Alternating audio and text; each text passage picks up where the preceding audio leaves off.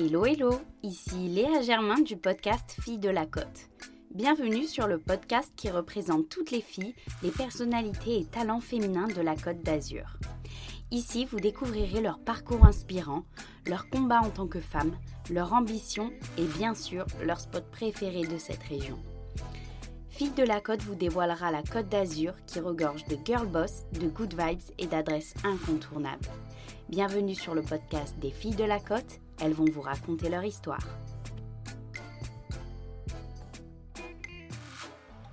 Aujourd'hui, j'ai la chance de recevoir une combattante. Une femme dévouée et décidée à faire bouger les choses. Une femme engagée pour améliorer la place et la condition des femmes dans notre société. Je vous présente Stéphanie Ficarella, une amoureuse de la vie et de la Côte d'Azur. Stéphanie mène un quotidien à 100 à l'heure entre son métier d'enseignante, son rôle de déléguée qui œuvre pour le droit des femmes pour la commune d'Antibes et Jouan-les-Pins, et son investissement caritatif au sein d'une association d'enfants basée au Mexique. Pour se poser et démarrer ce qu'elle appelle sa nouvelle vie, Stéphanie a choisi Antibes, son véritable coup de cœur. Bienvenue à Stéphanie sur Fille de la Côte. Coucou Stéphanie, comment tu vas? Bonjour Léa, merveilleusement bien depuis que tu es arrivée. ben écoute, je suis très heureuse de, t'interviewer aujourd'hui. Déjà parce que tu es pétillante, donc euh, j'aime beaucoup ça. Tu es vraiment à l'image du soleil de la Côte d'Azur. Et aussi parce que tu as euh, plusieurs facettes de ta vie qui m'intéressent beaucoup, dont tu vas nous, nous parler un petit peu plus tard afin qu'on te connaisse un petit peu mieux, est-ce que tu peux présenter rapidement ta situation personnelle, professionnelle et ton lieu de vie sur la Côte d'Azur? Oui, bien sûr. Eh bien, écoute, euh, je m'appelle Stéphanie, un prénom que je, porte de mieux en mieux finalement avec le temps. J'avais un peu de mal au départ. J'ai 45 ans. Mhm. Je suis professeure d'espagnol.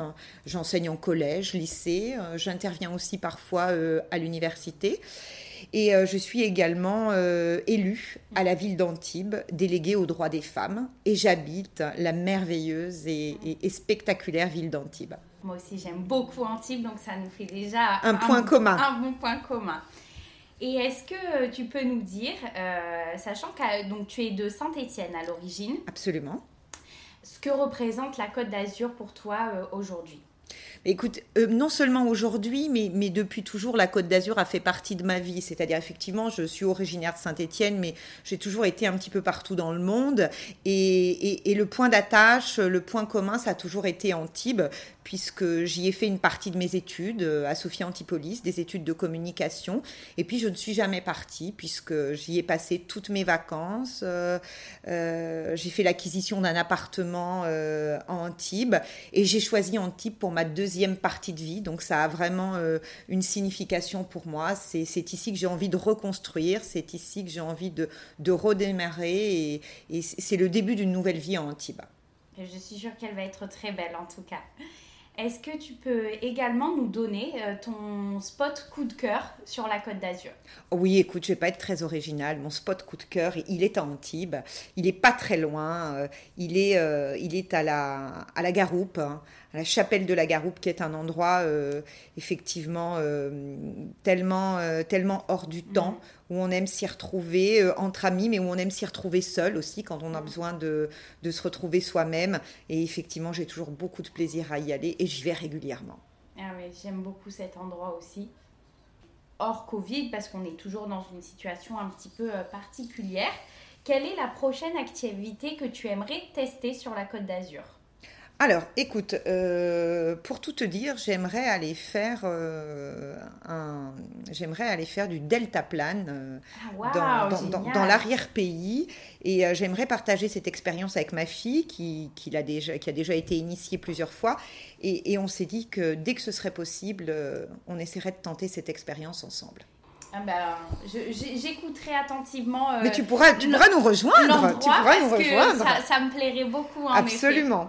Donc là, tu habites donc Tibes, tu es aussi euh, élu euh, à la ville d'Antibes, donc euh, tu, as, on va dire, un investissement au niveau local.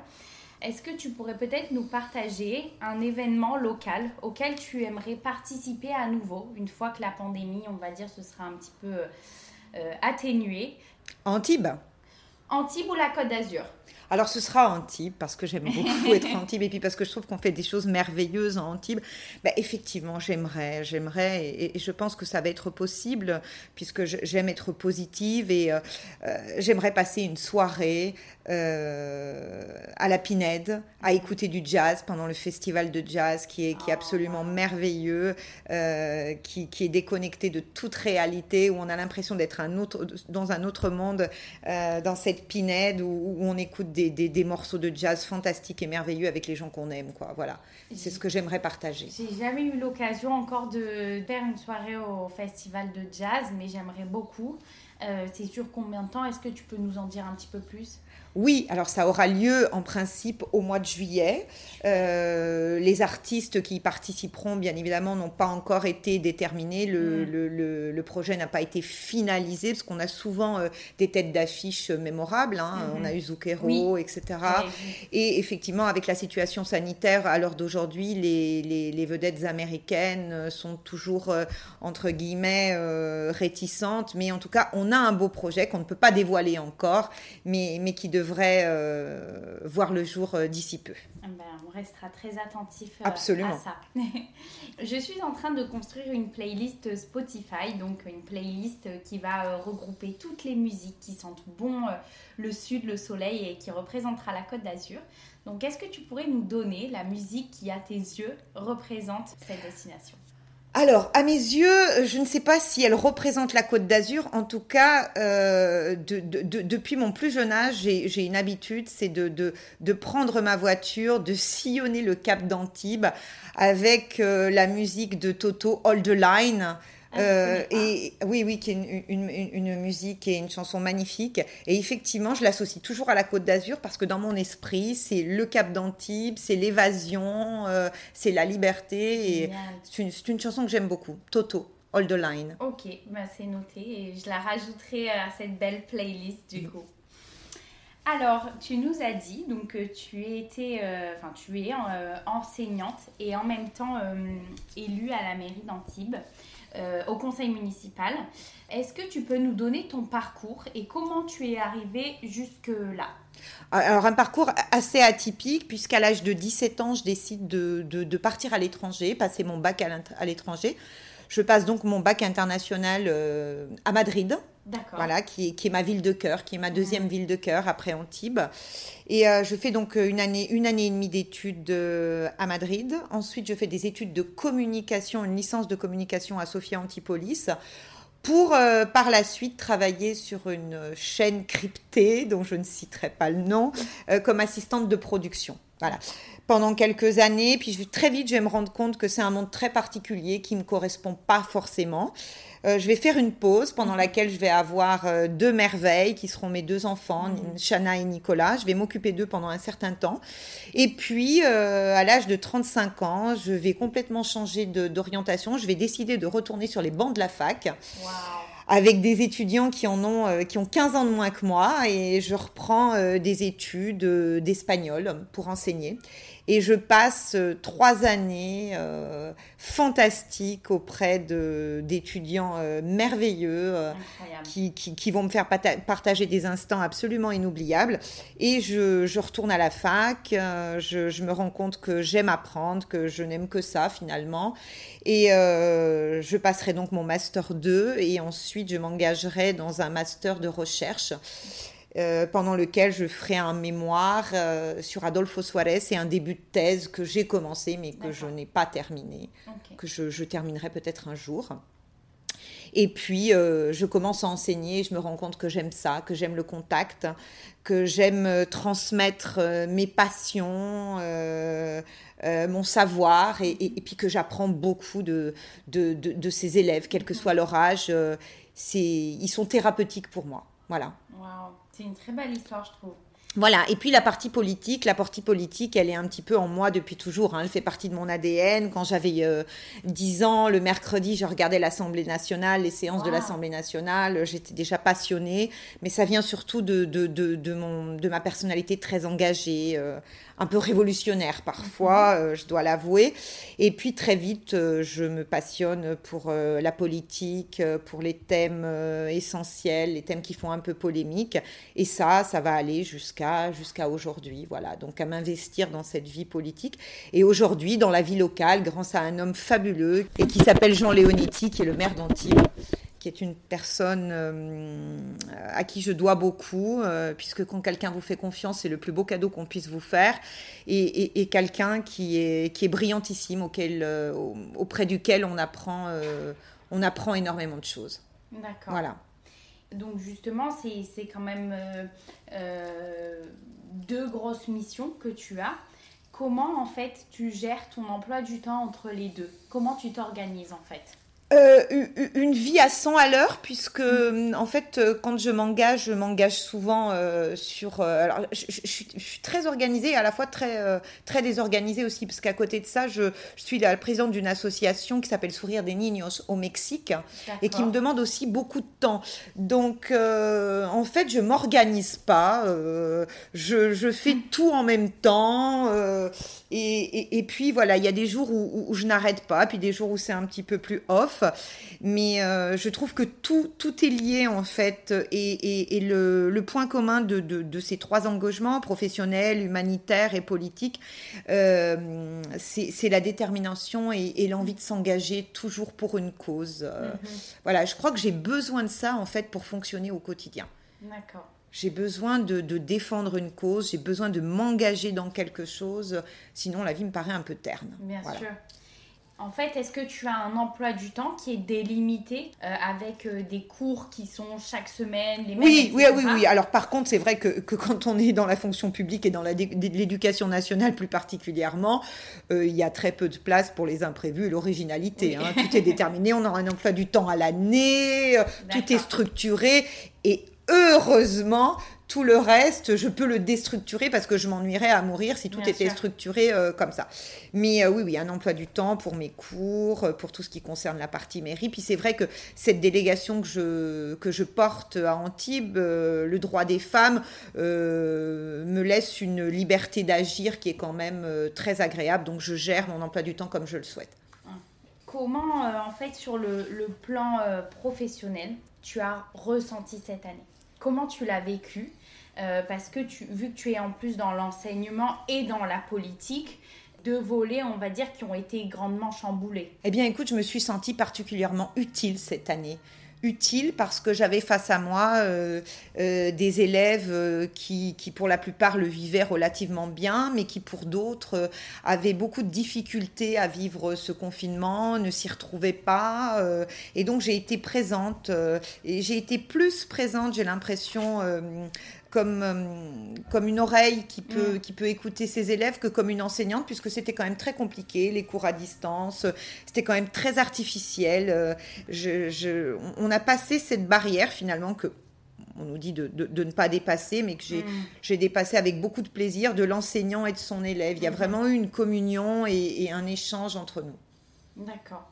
Et sur le, le plan politique, est-ce que tu as eu plus de choses à faire, moins euh. Alors sur le plan politique, ce qui a été très frustrant, c'est bien sûr de ne pas pouvoir se réunir avec, ses, avec ses collègues élus, c'est de ne pas pouvoir échanger, et, et puis bien évidemment euh, une absence totale d'événements, donc euh, une absence totale d'événements culturels, de, liens de, liens sociaux qui ont été complètement anéantis par cette crise sanitaire, donc ça a été très très très compliqué, très compliqué et l'impression en fait que nos projets n'avancent pas, euh, qui stagnent, euh, qu'il y a un espèce de mur qui, qui empêche de, de, de, voir se concrétiser nos projets. Mm. je, je, comprends. Là, au sein de ce podcast, je mets en lumière euh, un deuxième aspect après la Côte d'Azur, qui est les femmes. Toi, comment tu te sens en tant que femme au sein de notre société? Eh bien, écoute, euh, moi, je, je, te l'ai dit au, début de cette interview, j'ai 45 ans et, et, à titre personnel, je me sens complètement épanouie euh, euh, en tant que femme. j'ai envie de vivre, j'ai envie de rire, j'ai envie de sourire à la vie. Mais par contre, il y a un côté de moi qui est très en colère et ce côté qui est très en colère, il a besoin de le dire, il a besoin de le matérialiser. Parce que malheureusement, en tant que femme, j'ai l'impression qu'aujourd'hui, on, on, a, on, a, on a besoin de quémander, de quémander la parité, de, de quémander le respect, alors que c'est quelque chose qui devrait s'enraciner de fait dans notre société. Donc, de ce fait, on est obligé de mener un combat. Euh, aller au combat pour ce genre de choses, c'est quand même euh, surréaliste. J'ai l'impression que euh, quand on parle de parité et d'égalité aujourd'hui, ça se résume uniquement à une vision arithmétique. Donc, à l'heure d'aujourd'hui, c'est quand même très compliqué. Tu es une femme, tu le sais, on te sent aussi déterminée.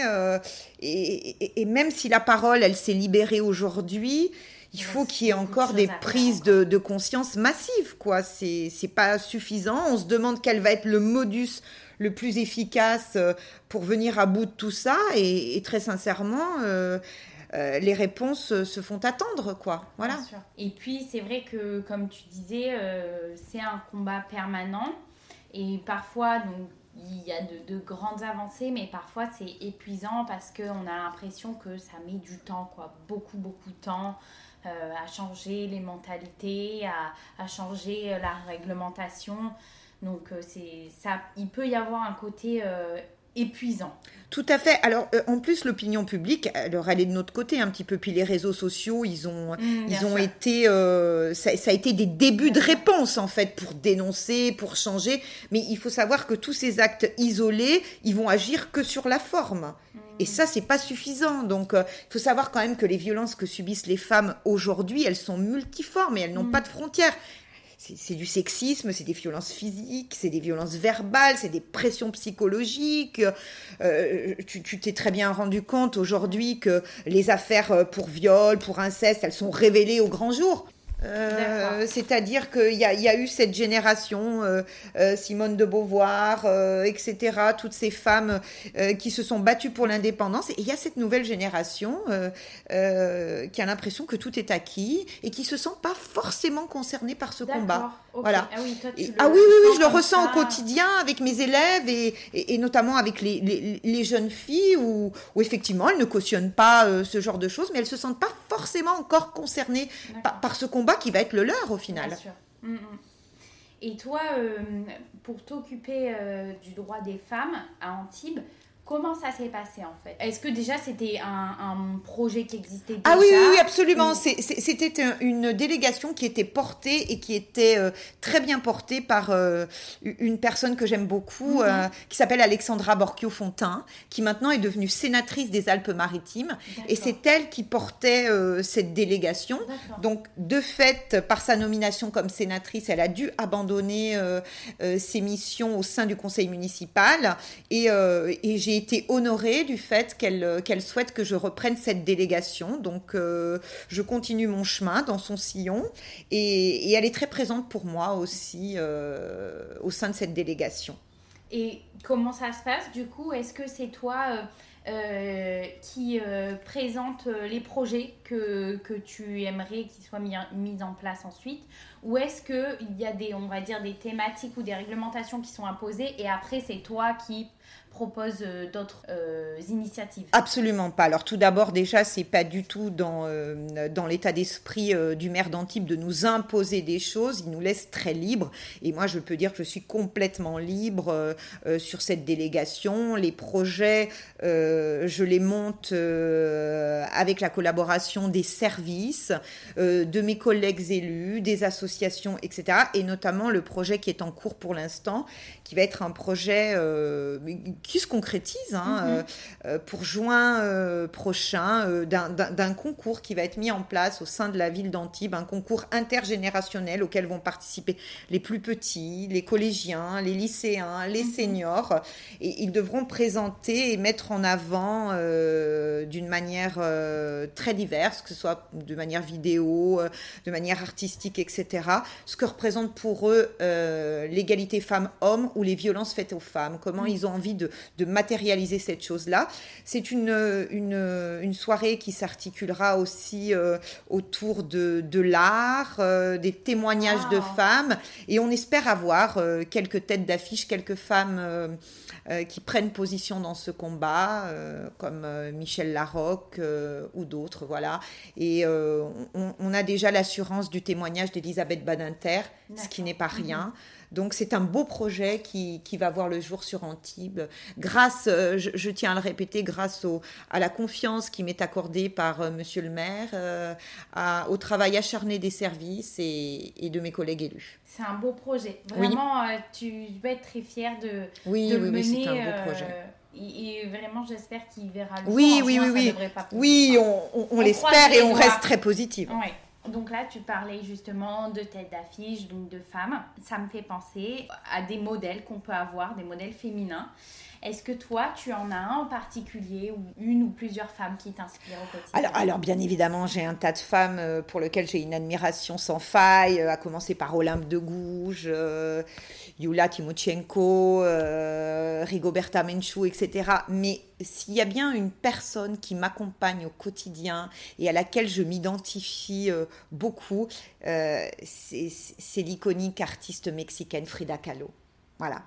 Frida Kahlo, c'est une artiste et, avant tout une femme passionnée, engagée, indépendante, euh, révolutionnaire, euh, euh, libre, libérée, déconcertante, talentueuse. Enfin voilà, je, pourrais en parler pendant des heures. et Frida, oui, c'est une femme qui m'accompagne dans mon quotidien.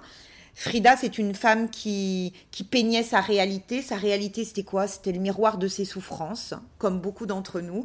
Et moi, j'aime quand l'être humain se, se met à nu et quand il ne triche pas sur ce qu'il est. Mm. Et, c'est ce qu'elle était réellement. Et jusqu'à la fin de sa vie, euh, elle a été positive, elle s'est battue. Euh, elle était déjà complètement marginale hein, en 1930 au Mexique, euh, quand vous êtes la maîtresse de, de Srotsky et que vous affichez librement votre bisexualité, etc. C'est quelque chose de, complètement fabuleux.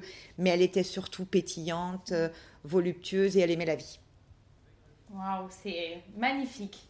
Toi, qu'est-ce que tu aimerais, par exemple, transmettre en termes de, de modèle ou de valeur, à, par exemple, à ta fille alors, alors que, que, j'aimerais lui transmettre et que je lui transmets au quotidien et que je transmets également à mon fils parce que c'est important, c'est aussi les garçons qu'on doit éduquer, euh, de, de, ne jamais baisser les bras, euh, de toujours y croire, d'avancer et surtout de ne jamais oublier qu'on a la chance de vivre dans un pays euh, absolument formidable, le pays des libertés, et qu'elle doit euh, toujours se battre pour que, pour que ces libertés ne, ne soient pas seulement acquises, mais qu'elles continuent de perdurer, et surtout dans le respect des autres. voilà, c'est, c'est...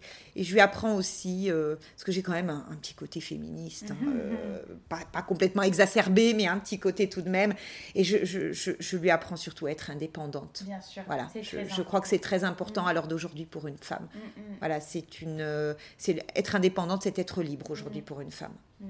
C'est très important et, et quels que soient les, les aspects, euh, je pense que l'indépendance, en fait, c'est la liberté. Tout, à fait, tout à fait. Est-ce que donc tu peux nous parler peut-être de projets que tu as pour l'avenir, que ce soit euh, euh, au niveau de, des, des, droits des femmes, des initiatives que tu aimerais peut-être lancer, si tu peux nous en parler, ou que ce soit également euh, à titre privé ou en tant qu'enseignante Alors, euh, j'ai un gros projet en, cours pour l'instant au Mexique, puisque je t'ai mhm. dit que j'ai créé une association euh, dans la plaine du Yucatan auprès des communautés mayas. Voilà. Donc, euh, on a réhabilité toute une communauté, c'est-à-dire euh, où il n'y avait absolument rien, même pas d'électricité, pas de salle de classe, etc. On a réussi dans une communauté à, créer des salles de classe, euh, à avoir un dispensaire médical, à avoir des, locaux décents pour les enfants. Et, donc, le travail sur cette communauté est, est presque terminé. Il touche à sa fin. Ça a été quand même un travail de longue haleine de, plusieurs années. Et là, on a comme projet une autre communauté Maya dans laquelle il y a beaucoup, beaucoup d'enfants, parce que les communautés Maya, en fait, c'est un chef de clan qui récupère des enfants soit orphelins, soit des enfants dont les parents sont trop pauvres pour les assumer. Et en fait, il éduque toute cette communauté d'enfants. Donc, sachant que les Mayas, c'est quand même une, une communauté qui est très difficile d'accès. Et le travail qu'on a fait sur une des communautés, on voudrait l'étendre à d'autres communautés. Donc, effectivement, j'ai un gros travail euh, sur, euh, sur euh, les, les, les, mécènes. Mhm. Et puis surtout parce que le Mexique est un pays avec lequel il est très compliqué de, de, faire les choses. Donc, il faut souvent, bien souvent pour cela que je me déplace. Mhm. Et, et, c'est mon gros projet de l'année. Voilà. Donc, c'est installer cette communauté dans des, dans des conditions un peu plus décentes que celles qu'elles ont pour l'instant. Et comment, euh, en fait, tu gères ça à distance? Est-ce qu'il y a quelqu'un qui est sur place aussi bien pour faire sûr. le relais?